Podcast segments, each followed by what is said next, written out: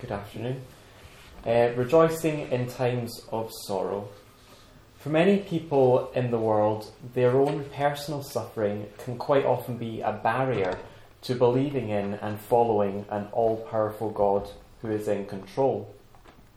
So I'd like us to ask, what then of someone who does believe and who trusts in God? What might their viewpoint be on their own personal suffering?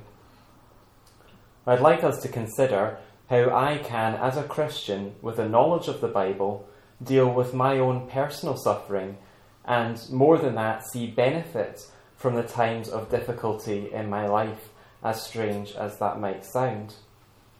Now, I should probably begin this with the knowledge that compared to many people, I personally suffer very little. I'm very blessed to have in this country a government that acknowledges and allows my religion, somewhere to live, enough to eat, and much more besides. And there are many examples of brethren both alive, asleep in the Lord, and particularly in the Bible, which we'll look at this afternoon, who have suffered much more. But the point that I'd like to try and convey is that everyone will have their own individual trials. You will, I'm sure, as much as me. And I'd like to show how a knowledge and a belief in the Bible is able to give some clarity and some meaning to our own personal suffering, so that ultimately, as our title suggests, we might be able to come to rejoice in our times of sorrow. So firstly, as Brother Tommy intimated in his opening prayer, as a Christadelphian who strives to read the Bible regularly, it shouldn't come as much of a surprise that we will go through some suffering in our lives. In Western culture, in our quick fix society, there is quite often the idea that suffering, or indeed any unpleasantness, is unfair and to be avoided at any cost. That we deserve to have a solution to every problem, a pill to cure every ache, we could say. It is a victim mentality, and partly a refusal to take responsibility for one's actions or to accept our circumstances. As a disciple of Christ, we have an understanding that we all sin, that the world in its current state is far from perfect, and that we need the return of our Lord Jesus Christ to establish God's kingdom. In the Bible, we read of many faithful and God-fearing characters that we might even aspire to be like or to follow their example, but ones that all too often still have their failings, and who we read of enduring great suffering and affliction. Moreover, we can read passages where it tells us that simply becoming a Christian doesn't automatically mean that we'll be guaranteed an easy life. If you keep our finger in 2 Corinthians, because we will come back there, but turn with me to John 15, then we read the words of Jesus there.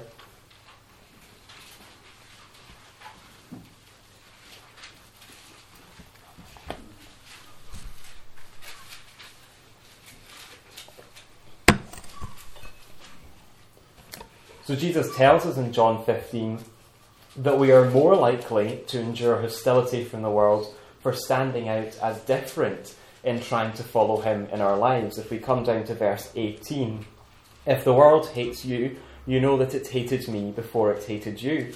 If you were of the world would love its own. Yet because you are not of the world, but I chose you out of the world, therefore the world hates you. Remember the words which I said to you, a servant is not greater than his master. If they persecuted me, they will also persecute you. If they kept my words, they will keep yours also.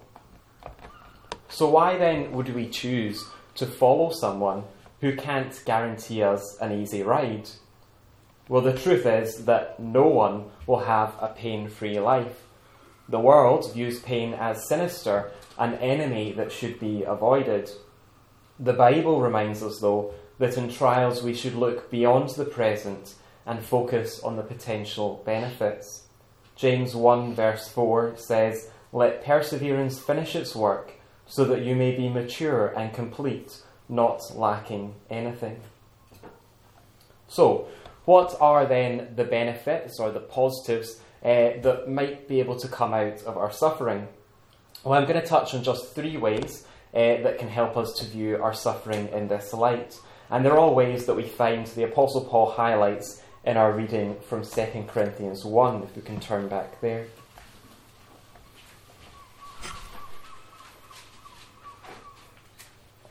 So firstly we read in 2 Corinthians 1 and at verse 3. Blessed be the God and Father of our Lord Jesus Christ, the Father of mercies and God of all comfort, who comforts us in all our tribulation, that we may be able to comfort those who are in any trouble with the comfort with which we ourselves are comforted of God. The point that Paul is making here is that he could see the sufferings or the tribulation that he went through as an opportunity to benefit others. Verse 6. Now if we are afflicted, it is for your consolation and salvation, which is effective for enduring the same sufferings which we also suffer. The same is true of many examples which we read of throughout the Bible. We have, for instance, the example of Job, a man who we were told was blameless and upright, one who feared God and shunned evil, and that's in Job 1 verse 1. Yet a man who we read was afflicted for the benefit of himself, yes, but also to the benefit of his friends. They didn't understand how God could allow a righteous man to suffer, and so they assumed that Job was receiving punishment for something that he had done wrong. You see, they thought that they understood how God worked in people's lives, and they're condemned for it, and they're shown the error of their ways through the example of Job. Right at the end of the book of Job, in chapter 42, we read that the Lord said to Eliphaz the Temanite, "My wrath is aroused against you and your two friends, for you have not spoken of me what is right, as my servant Job has." Now, going back to the example of Paul, who's speaking to us in 2 Corinthians, if we look back at the records of his life, if we turn to the book of Acts, we read of many, many trials which Paul endures. If we can turn to Acts chapter 14, we have just one example of this.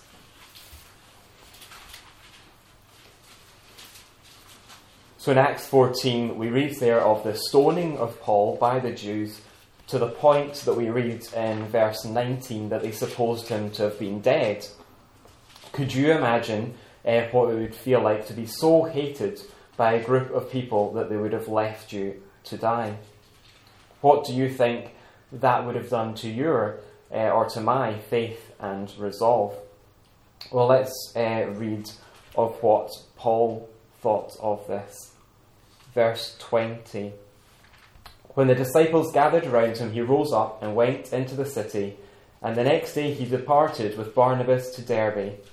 And when they had preached the gospel to that city and made many disciples, they returned to Lystra, Iconium, and Antioch, strengthening the soul of the disciples, exhorting them to continue in the faith, and saying, "We must, through many tribulations, enter the kingdom of God." Paul returns to the exact same places and the same people who had treated him so horrendously, and he does this to strengthen the disciples. We could also turn forwards just a few chapters to Acts 16, where we have Paul and Silas beaten and cast into prison. We read that in verse 23. Acts 16:23. When they had laid many stripes on them, that being Paul and Silas, they threw them into prison, commanding the jailer to keep them securely. Having received such a charge, he put them in the inner prison and fastened their feet in the stocks. We know, as we read on through this example that we're given, that through this tribulation which Paul and Silas endured, the jailer and all of his household were eventually baptized into the saving name of our Lord. If we come down to verse 30. And he, being the jailer, brought them out and said, "Sirs, what must I do to be saved?" So they said, "Believe on the Lord Jesus Christ, and you will be saved, you and your household." Then they spoke the word of the Lord to him and to all who were in his house. And he took them the same hour of the night and washed their stripes. And immediately he and all his family were baptized. And when we eventually read of Paul and Silas leaving the prison, we read that they didn't immediately leave the city, but that they entered the house of Lydia, and when they had seen the brethren, they encouraged them and departed. So Paul and Silas are focused on using their experiences to strengthen and encourage the other brethren around them. And so, though it may be hard for us to see, through our tribulation and our experiences, God may be leading us to a point where we are able to help others through theirs when it comes. Now, the difficulty with this is that it's often with hindsight that we're able to see this and not in the moment. But we can prepare ourselves by putting our trust in God. We need to trust that God is acting out his plan and his purpose, and that God is always in control. Now, secondly, if you'll turn back with me to 2 Corinthians chapter 1, we see yet another reason that the Bible shows us on how we can benefit from our suffering.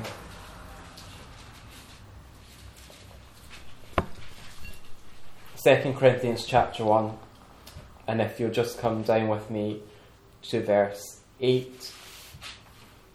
For we do not want you to be ignorant, brethren, of our trouble which came to us in Asia, that we were burdened beyond measure, above strength, so that we despaired even of life. Yes, we had the sentence of death in ourselves, that we should not trust in ourselves, but in God, who raises the dead. We should realize that although God may allow trials, he is not indifferent to us when they come. God is our Father. Even more than a loving human father, he finds no joy in seeing his children in pain. I'd like you to consider just for a second an analogy. I'd like you to think of a father who sends his children to school, and a child may return home upset, even in tears. Do we think that because the child doesn't enjoy school, possibly they didn't make any friends, possibly the other children weren't nice to them, possibly they were bullied, do we think that the father won't send them back? Or does the father, as much as it might hurt him, recognise that it is good for the child to go back to school and to endure until he comes through the other side? Now, God takes no joy in seeing us enduring through trials. It goes back, I think, to the victim mentality. It's often thought, I believe, and it's often been said to me, that we are in pain, and how could God allow us to go through such pain? But do we think of God the Father's pain at seeing us succumb to the same sins time after time? This does not please God, but it hurts him. But God recognises ultimately that sometimes our trials and our sufferings can be an opportunity for him to shape us, to refine our character so that we might be fit for his kingdom. Paul recognised this benefit too, as can we. If we turn to Hebrews chapter 12.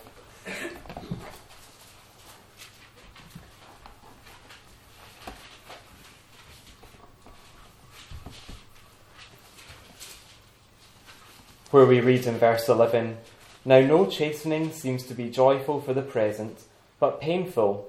Nevertheless, afterwards it yields the peaceable fruit of righteousness to those who have been trained by it." There are many examples of this in the Bible too.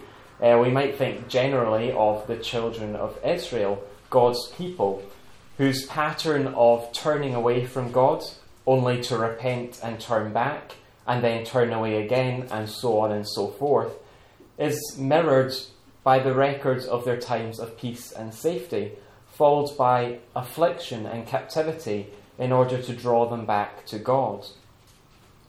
The example that I would briefly like to consider, though, is the example of Naaman, which we have in 2 Kings chapter 5.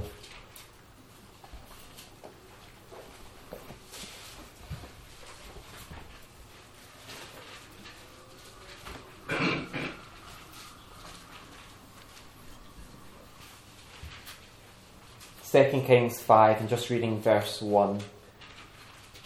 Now Naaman, commander of the army of the king of Syria, was a great and honourable man in the eyes of his master, because by him the Lord had given victory to Syria. He was also a mighty man of valour, but a leper. Now Naaman had everything.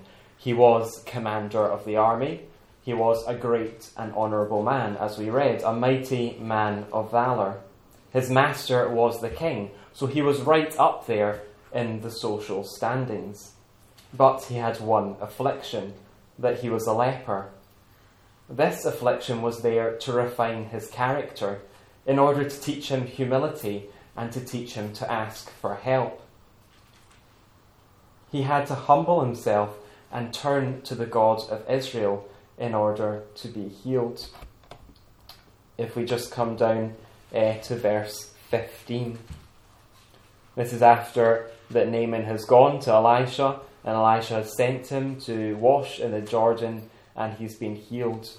And so he returns to the man of God, he and all his aides, and came and stood before him. And he said, "Indeed, now I know that there is no God in all the earth except in Israel. Now therefore please take a gift from your servant." But he, Elisha, said, "As the Lord lives, before whom I stand, I will receive nothing." And he urged him to take it, but he refused. The importance that Elisha didn't accept Naaman's money or his gifts was because if Naaman could go back home, and if he could say in any way that he went and that he saw a prophet and he paid him some money and he convinced him to heal him, then that went completely against the lesson that he had to learn. The lesson that it was about humility and it was about God and what God could do for Naaman through his power and might, and not of himself. The same can be true of ourselves. We seem to have a natural tendency, human beings that is, to forget about God when everything is going well for us. But when we are brought low, when we are in need, that is often when we find that people will turn to God most of all.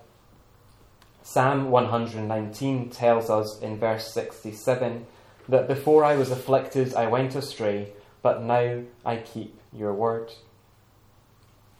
Now come back with me to 2 Corinthians chapter 1 for our third point.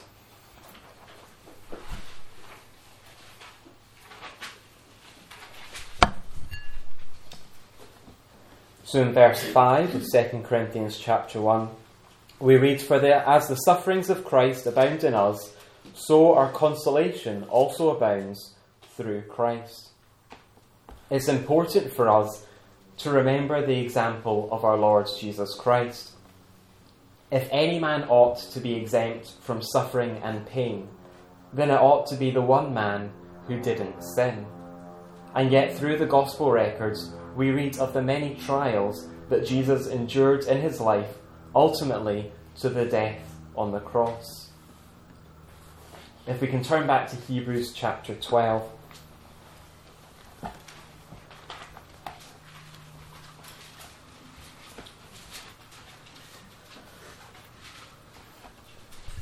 Hebrews 12, I'm reading from verse 1. "Therefore we also, since we are surrounded by so great a cloud of witnesses, let us lay aside every weight and the sin which so easily ensnares us, and let us run with endurance the race that is set before us, looking unto Jesus, the author and finisher of our faith, who for the joy that was set before him endured the cross, despising the shame, and has sat down at the right hand of the throne of God. For consider him who endured such hostility from sinners against himself, lest you become weary and discouraged in your souls. You have not yet resisted to bloodshed, striving against sin. And you have forgotten the exhortation which speaks to you as to sons. My son, do not despise the chastening of the Lord, nor be discouraged when you are rebuked by him. For whom the Lord loves, he chastens, and scourges every son whom he receives." We see again the connection there with God as our Father, only wanting the best for us. And we see, of course, the context of the suffering of Christ. Putting our sufferings in context with what Jesus has suffered can remind us how blessed we are that we don't go through what he endured. But it's not the whole point that Paul was making in 2 Corinthians. There's more meaning behind drawing a comparison between ourselves and what Jesus endured than just that. 1 Peter chapter 4 tells us, "Beloved, do not think it strange concerning the fiery trial which is to try you, as though some strange thing happened to you, but rejoice to the extent that you partake of Christ's sufferings, that, when his glory is revealed, you may also be glad with exceeding joy."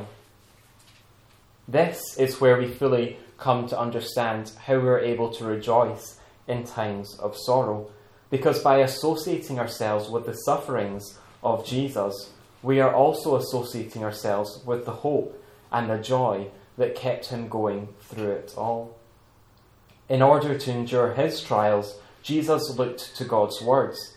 He turned to God in prayer, and through everything he kept in his mind the hope of God's kingdom. In Hebrews 12, we read in verse 2 that Jesus, the author and finisher of our faith, for the joy that was set before him, endured the cross. We have that same hope, that same joy, that by sharing in Jesus' sufferings, we will also share in the reward. And one day we will stand in the presence of God, free from sin and suffering. Paul tells us in Romans chapter 8 and verse 18 that "I consider the sufferings of this present time are not worthy to be compared with the glory which shall be revealed in us." In God's kingdom, we will gain immeasurably more than we have ever lost through our suffering in this life. Through reading the Bible, we understand that it is only through the sacrifice of Jesus, a sinless man, that we can have a hope of our sins being forgiven and a place in God's kingdom. Just a little further on in Paul's second letter to the Corinthians, if we can turn to chapter 4.